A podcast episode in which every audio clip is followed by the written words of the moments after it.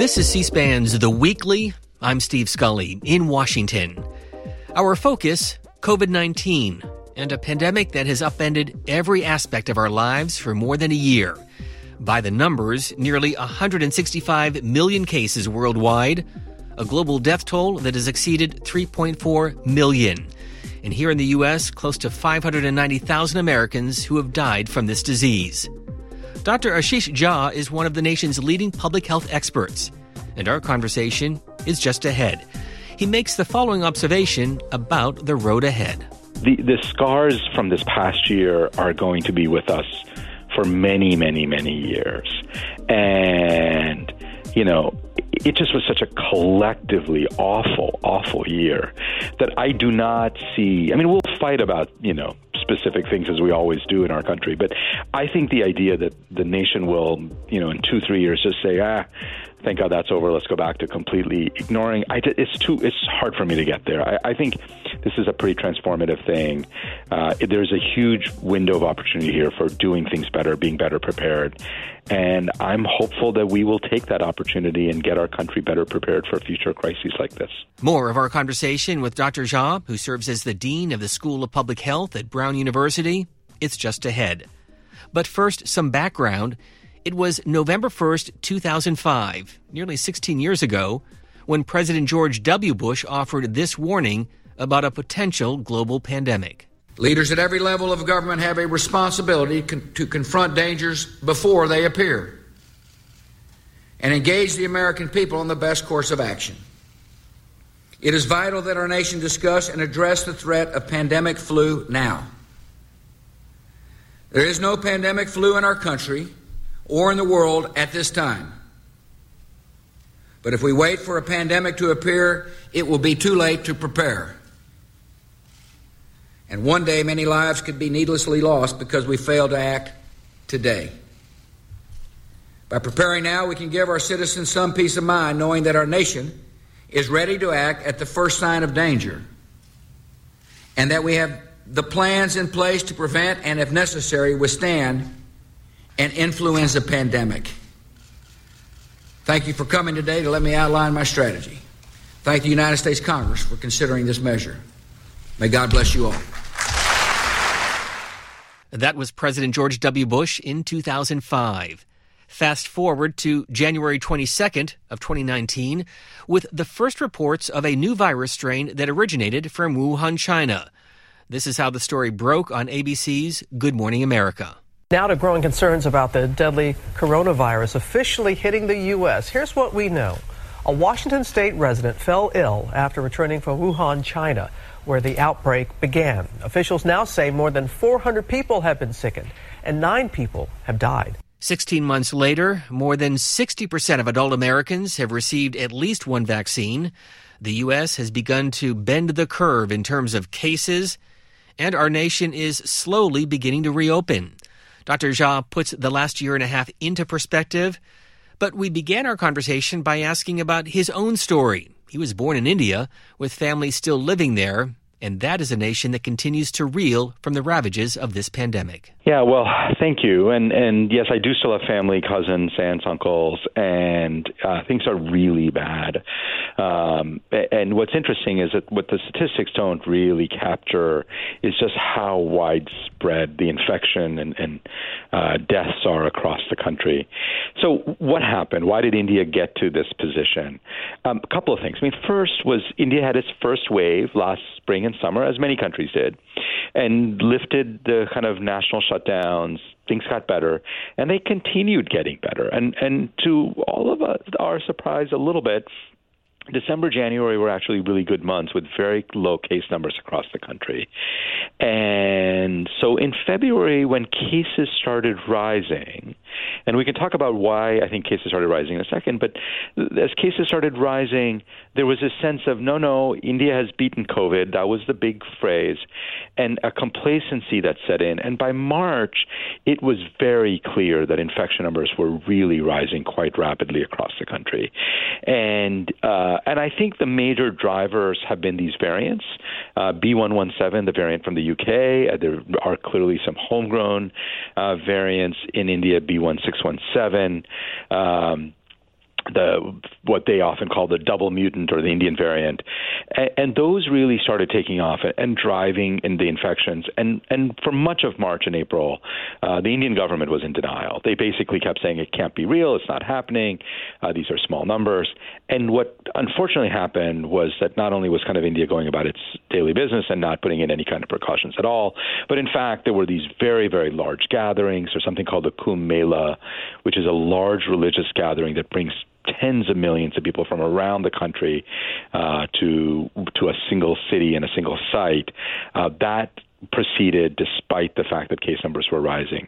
So it was a combination of variants and just neglect and denial that by mid to late April was just impossible to deny anymore. And now across the nation, we're seeing very, very high infection rates. Some evidence recently that it maybe that's peaked and started to turn down.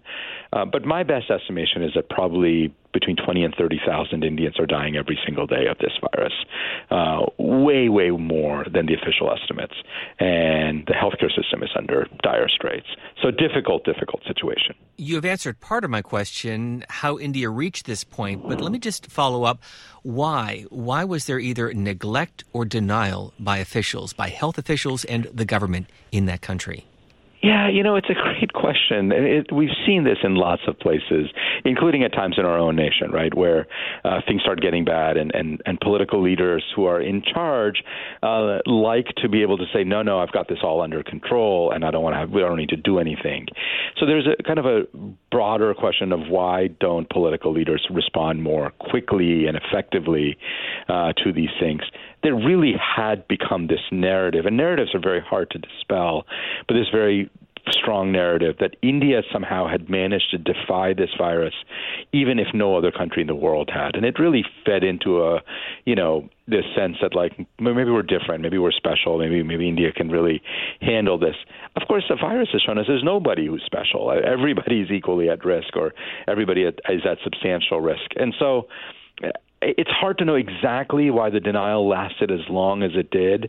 Uh, even if the Indian government had acted two or three weeks earlier, it would have made an enormous difference in terms of preventing infections and deaths. How is your family doing today in India? Uh, well, I have a lot of people I uh, I know who have gotten very sick, including people I know who have died. Luckily, no one that I'm uh, very close to has passed away, but several people have gotten very, very sick and, and thankfully have recovered. Your advice to Indian health officials is what? You know, we, we know the game plan for how to manage this pandemic at this point, right? We've got pretty good evidence of how do you stop the spread, which is mask wearing, avoiding large indoor gatherings, uh, washing hands.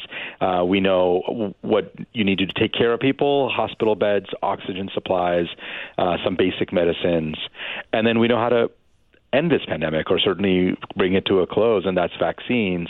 And India needs to be pushing on every one of those things. Things are very dire, and and India needs a, a three pronged strategy that deals with prevention of infection, uh, taking care of the sick, and vaccinating as quickly as possible. Dr. Jha, let's go back to the winter of 2019, January, February. When did you first hear about COVID 19 what were your initial concerns, and what questions did you have back then? Yeah, so I heard about this novel coronavirus probably, and again, the dates are hard to remember, but it was sometime mid January.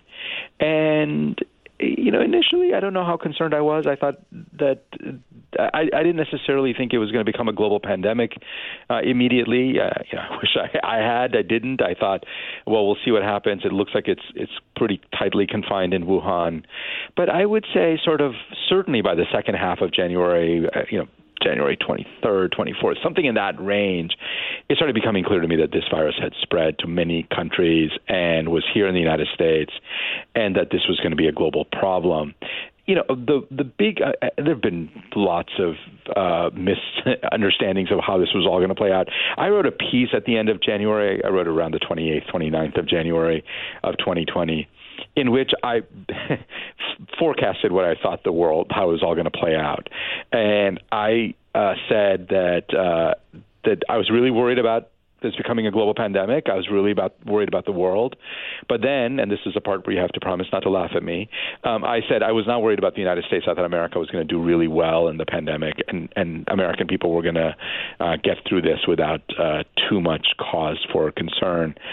And you know, as you might imagine, having written that, I have spent just an enormous amount of time thinking, what did I get wrong?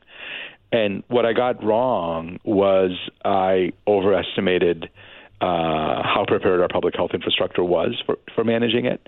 Um, and I underestimated issues of social cohesion, political governance, uh, things that I largely thought uh, would come together and hold the country in place. So my concerns really got uh, in about the world. I would say you know mid to late January, and then concerns about the U.S. came a few weeks after that. So, as the Dean of the School of Public Health at Brown University, what are the lessons and how do you apply them to a future potential pandemic? Yeah, I mean there are, there are three or four kind of big lessons that we get from the last year, right? So one is certainly that you need uh, investments in basic infrastructure, that you need to have laboratory capacity, you need to be able to build up testing infrastructure very very quickly. We didn't have that, um, so there's a set of investments that we need to make on, uh, on stuff. There is a set of investments we need to have in people. We had no public health workforce. Um, that even as testing testing became widely available, we couldn't do we couldn't do contact tracing. We just didn't have the staff. So we're going to have to really think about what kind of public health workforce do we want on reserve, ready to go in health crises and make those investments. Um, the the third big lesson is the issue around information, communication, misinformation, and, and this really gets at, at, a little bit around kind of governance issues as well what we saw throughout the whole pandemic, one of my biggest surprises is the sheer amount of misinformation and disinformation that has been spread. And and the problem with misinformation is is that it undercuts people's willingness to do the things that will help them stay protected and help their communities stay protected. And so if you have an, a, a misinformation campaign that undermines the use of masks, a lot of people won't wear masks and if they don't wear masks they'll spread the disease and get infected so so there is that really needs addressing as well. And then maybe the two more quick things. One, uh, let's talk about a real success story. Um, despite these challenges, clearly a lesson of last year is that when the scientific community comes together to try to solve a big problem, it can do it can be incredibly successful. I mean, my gosh, having all of these vaccines in such short order is uh, just scientific uh, success like nothing I've seen in my life. And last point is that in all of these things, we have to keep a global perspective because uh, we may live in the United States, but this is a global pandemic. And so we have seen the effects of the global challenges by seeing the arrival of variants here, um, the, the need for a global vaccination strategy. So this is not something America can go alone, that we really do need to have a very global focus if we're going to solve major global health crises. And yet, when you came to the realization the magnitude of this pandemic, could you have imagined that within a year we would have a number of vaccines? No, you know, if we were talking last, let's say February, um, I would have I would have neither predicted that nearly 600,000 Americans would have died, nor would I have predicted that we would have, you know, three authorized vaccines and, maybe more coming uh, within within 10 months of that time period, right? So, on uh, both our public health response, I think surprised me on the downside, but the scientific response on the vaccines and their production definitely pleasantly surprised me on the upside. Let's talk about the public because, uh, as we all know, this has impacted every single American in one way or the other. Your inability to travel, children who have school at home and via Zoom instead of in the classroom, your inability to see loved ones. Perhaps a loved one suffered COVID 19 or died from coronavirus. So, how would you assess the public's reaction to this pandemic and, again, lessons that we can apply for the future? Yeah, I mean, the suffering has been really borne quite widely by the American people, not equally. I mean, again, there's certain communities certain uh, individ- groups of individuals who've certainly suffered a lot more than others. Um, and, and I'm just to be very specific, obviously, communities of color, essential workers, uh, a lot of people who have been uh, who really borne the brunt of this.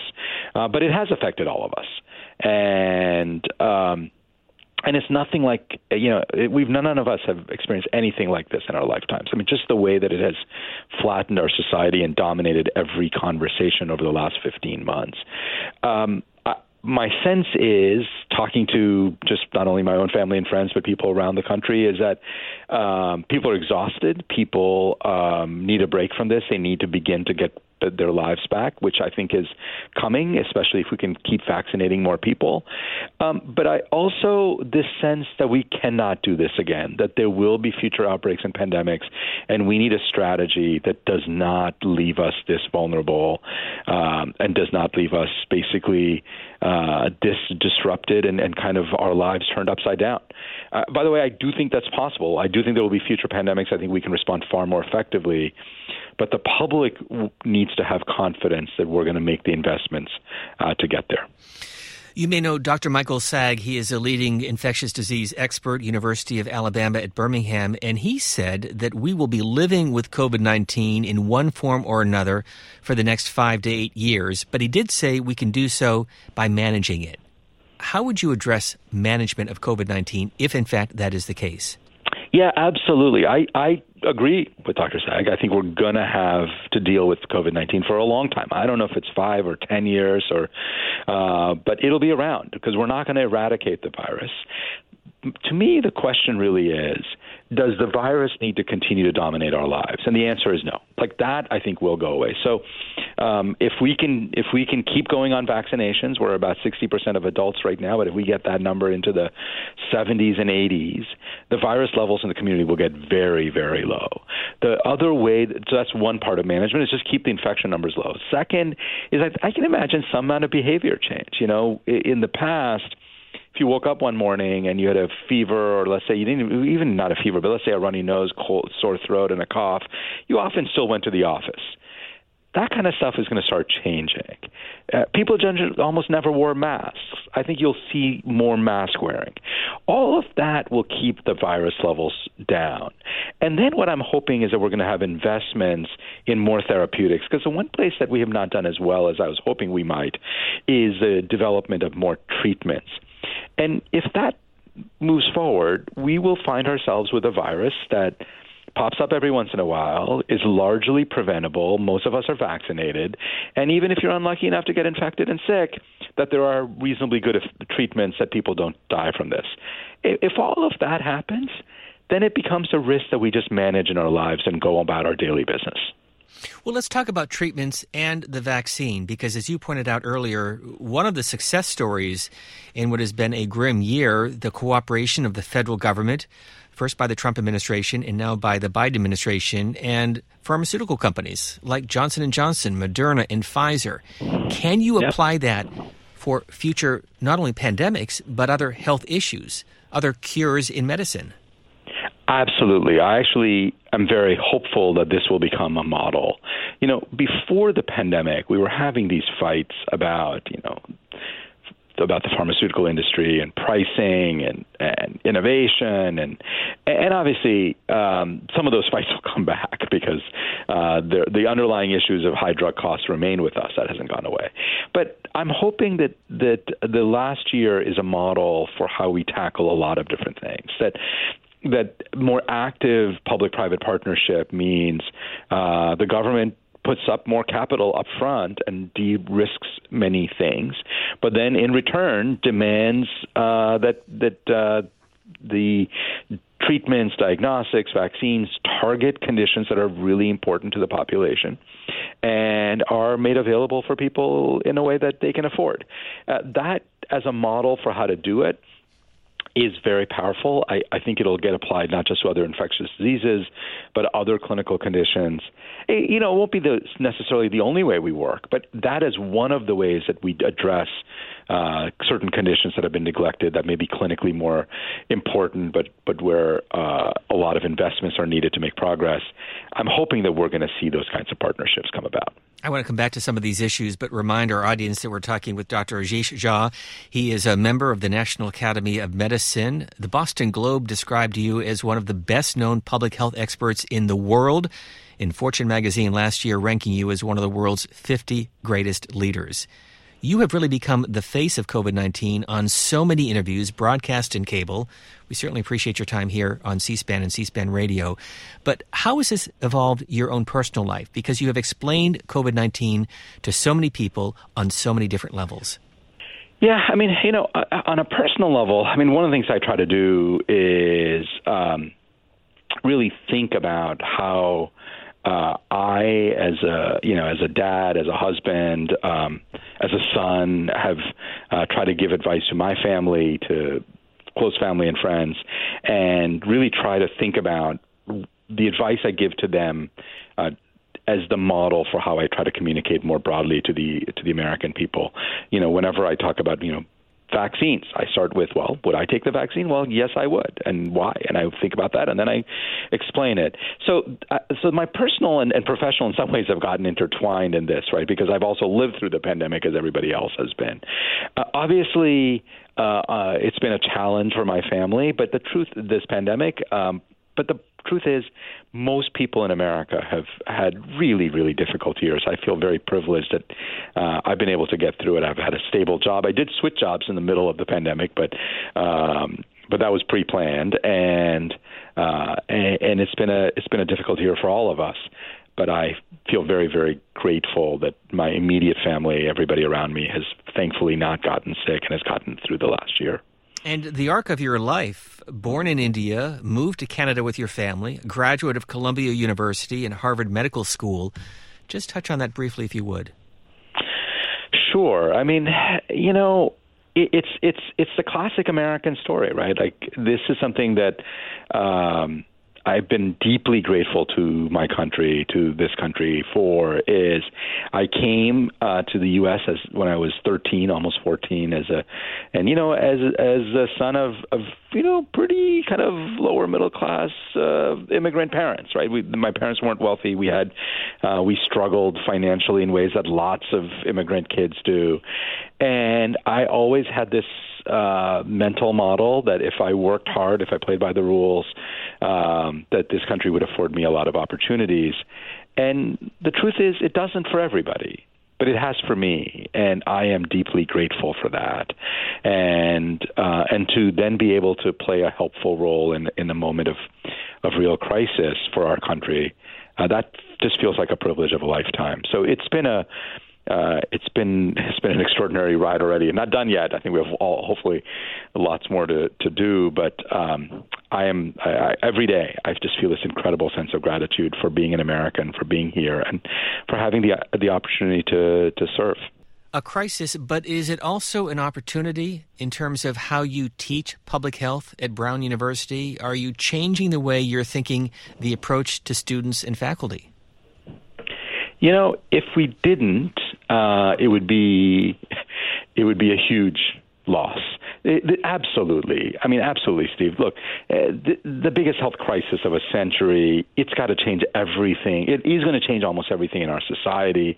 It's got to change almost everything about public health and how we think about public health. There is so much that we have learned, I have learned in this pandemic. Um, the interest in public health has exploded. Um, we our number of applicants to the Brown School of Public Health more than doubled from last year, um, and but the interest is really global. So we have all sorts of interesting questions in front of us, like how do we educate not just people who are in Providence, Rhode Island, but how do we educate the world? What is our moral obligation to do that? Um, how do we use this pandemic as a way into understanding epidemiology and biostatistics, but also behavior and policy and all the stuff we used to teach in abstract ways? Well, they don't feel so abstract anymore, right? They feel very real and people understand it. So I think we have a lot of work to do to think about what does public health education and research look like in a post-pandemic world. And let's be clear, we're still in the middle of the pandemic, so we're not quite done with that. But it will absolutely transform everything. If if the Brown School of Public Health looks five years from now the way it did five years ago, we will have failed, and I am sure it will not.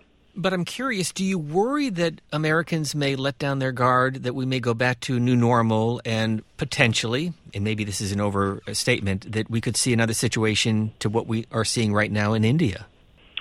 I guess I, I, uh, I always worry a little bit about complacency because that's part of human nature, right? You get through a crisis, you're like, oh boy, thank God that's over. Um, but this was such a transformative event. I mean, it, it it's going to be the the scars from this past year are going to be with us for many, many, many years, and you know.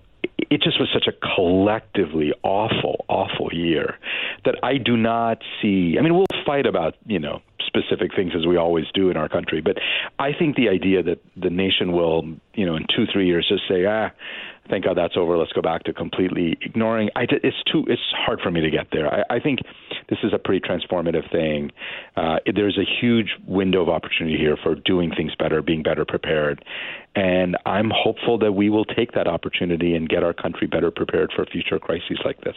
And finally, you touched on this a moment ago, but what are your leading questions? What are the unknowns that you want to figure out as a public health expert? Around this pandemic? Around the pandemic, but also around the virus and the treatments and the vaccines and the public health issues. Yeah, I mean, so just being very focused on this pandemic, uh, the single biggest question in front of us is how do we produce billions of doses of these vaccines, these remarkable vaccines, uh, in very short order. This is not a simple like oh let's waive intellectual property rights.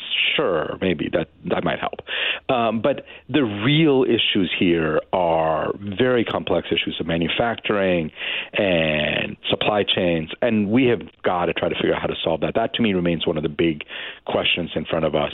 There's a lot about this virus that we still don't understand. We don't understand why uh, it has behaved in ways that it has at times. Uh, the virus started declining in dramatic ways in January, w- well before a lot of uh, vaccines had even been delivered and, and into people's arms. Uh, we don't really understand what happened in India in the months leading up to this wave. I think all of us remain worried about more variants and what they will do to our vaccines. So there are a lot of challenges and questions in front of us. And ultimately, beyond this pandemic, the biggest question that I worry about actually, two. One is on a scientific basis um, what's next? And how do we prepare our world for building vaccines and therapeutics for a virus that we may have never heard of before? And what's what's does that scientific enterprise need to look like? And then the second is how do we maintain social cohesion? One of the things that really hurt us as a country was the way we were divided on this pandemic. And we need to be able to fight pandemics in a much more united way than we did. So there is some real work ahead of us to be able to come together as a country country fighting these things and not fighting each other. Th- those are those are long term challenges that we've got to grapple with. And one very quick aside, because you mentioned the issue of masks, and of course, if you travel to Asia, that's the norm. That's been the norm for many, many years. Do you think that that will be the new norm here in this country? We'll see more Americans wearing them just out of precaution? Yeah, you know, it's interesting. I think about the first time I went to Hong Kong. I remember walking around the streets of Hong Kong. It was a normal, sunny, nice day, and maybe 10% of people were wearing masks. I remember thinking, wow, this is really odd uh, I'm not going to think that's odd in the future. So, do I think everybody will be wearing masks all the time? Of course not. Do I? Can I envision that uh, during certain seasons of the year, certain times of the year, five, ten, twenty percent of people may be wearing masks outdoors and indoors? Absolutely, and that's fine. And it probably will leave us a little bit better off. And uh, and I think it'll just become a part of what we do. And and uh, and and I don't. I see no problems with it. In fact, it may be good for us. Dr. Ashish Jha, the Dean of the School of Public Health at Brown University, thank you very much for being with us. Thank you for having me. It was a pleasure. And be sure to listen and follow C SPAN's The Weekly, wherever you get your favorite podcast. All of our coverage is available online anytime at cspan.org. And you can follow us on Twitter at C SPAN Radio. I'm Steve Scully in Washington. We thank you for listening.